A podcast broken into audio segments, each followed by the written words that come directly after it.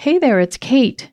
Just like so many of your favorite shows and podcasts, I'm taking a break from producing new episodes for a little while. I'm planning on coming back in the fall, and in the meantime, I'm replaying some of my favorite and best stuff, so you can catch it if you missed it the first time, or even re listen, because there are always different messages for you in the things you hear at different times.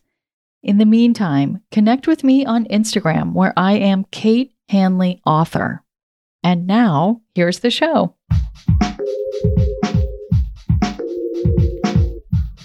What if you could become a better person, not by working harder, but by taking one small step a day? And not because you're a bad person now, but because there's something inside you that's ready for more. How to Be a Better Person gives you one tiny step a day you can take to be the person you want to be. My mission? To help you live your best life. Hello, and welcome to How to Be a Better Person. I'm Kate, your host and author of the book How to Be a Better Person. This week on the podcast is all about ways to shift your thoughts about money, because it is a topic that has a lot of emotions and judgments and fears all piled on top of it. So let's try and cut through some of that noise so that we can make friends with money and be able to use it for greater good in our lives and the lives of others.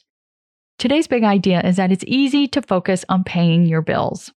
We even say things like, well, it pays the bills when we talk about our job. Or in our moments of panic, we think, but how will I pay the bills? Paying the bills as a concept holds a ton of sway over our imagination. And I'm here today to offer a counter narrative to that. And that is your highest priority is not to make sure that your bills are paid, it's to make sure that you are paid. And how you do that is today's money mantra, which is pay yourself first. Paying yourself first is fairly standard and common financial advice, but we humans tend to need to hear things multiple times from multiple different sources before we really internalize it. So consider this yet another reminder. Paying yourself first means that whenever you get paid, you put some of it aside for saving or investing before you pay even one bill. I don't care if that amount is $25 or $1,000. It's more about establishing the habit of making sure that you are the final recipient of some of the money that comes to you. If you don't pay yourself first and send money off to your credit cards and utilities and rent or mortgage, and wait to see how much is left at the end of the month to decide how much to tuck away in savings or in an investment account, guess what? You're not likely to have anything left over. It's like that adage that a project will magically expand or contract according to the amount of time you have. So will your bank account. when you pay yourself first, the money is out of your account before you even have a chance to mentally factor it into that month's spending. You just adapt. 99% of the time, you won't even miss it. And if you do have some kind of situation or emergency where you need that money back to cover something, well, you'll have it. More on this after a quick sponsor break. Welcome back. If you've listened to the podcast, you know that I believe in being a river, not a pond, meaning when good things flow to you, including money, you let some of them keep on flowing right back out into the world and to other people instead of keeping them all to yourself. I am a huge believer in the fact that there is enough of everything good to go around to everyone. Also, the money that you keep for yourself will ultimately benefit others. You are not being a pond if you pay yourself first. If you save some money as an emergency fund for unexpected expenses, or for something big and meaningful like a trip or education, or if you invest it, it will eventually get back out into circulation. But in the meantime, it will give you peace of mind and confidence, and those are two things that help you make the choices that lead to being a better person. To be clear, I'm not saying don't pay your bills.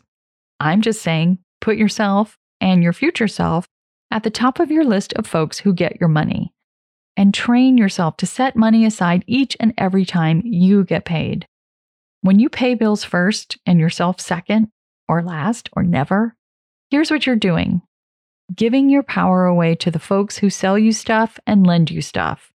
When you pay yourself first, you're building your financial freedom and your agency. You're making it so that you can be your own lender. we tend to be more focused on spending money than on keeping it, and what we focus on grows. When you pay yourself first, you are focusing on keeping some of your own money. This is money that you can accumulate to do with as you wish. I have a friend who calls it her FU money, which means that if someone or some company is making her life hell, she can tell them to F off because she has her own stash to get her through. I like to think of it as a gift to myself. Having that money is me giving myself choices and options, whether I choose to cash in on those options now, next year, or decades from now. So many things in life are not set it and forget it, but paying yourself first is. All you have to do is designate an account where you want the money to go. You may need to open one, whether it's a savings account or an investment account and then set up a recurring transfer of that money into this special Pay Yourself First account to happen the day after you get paid.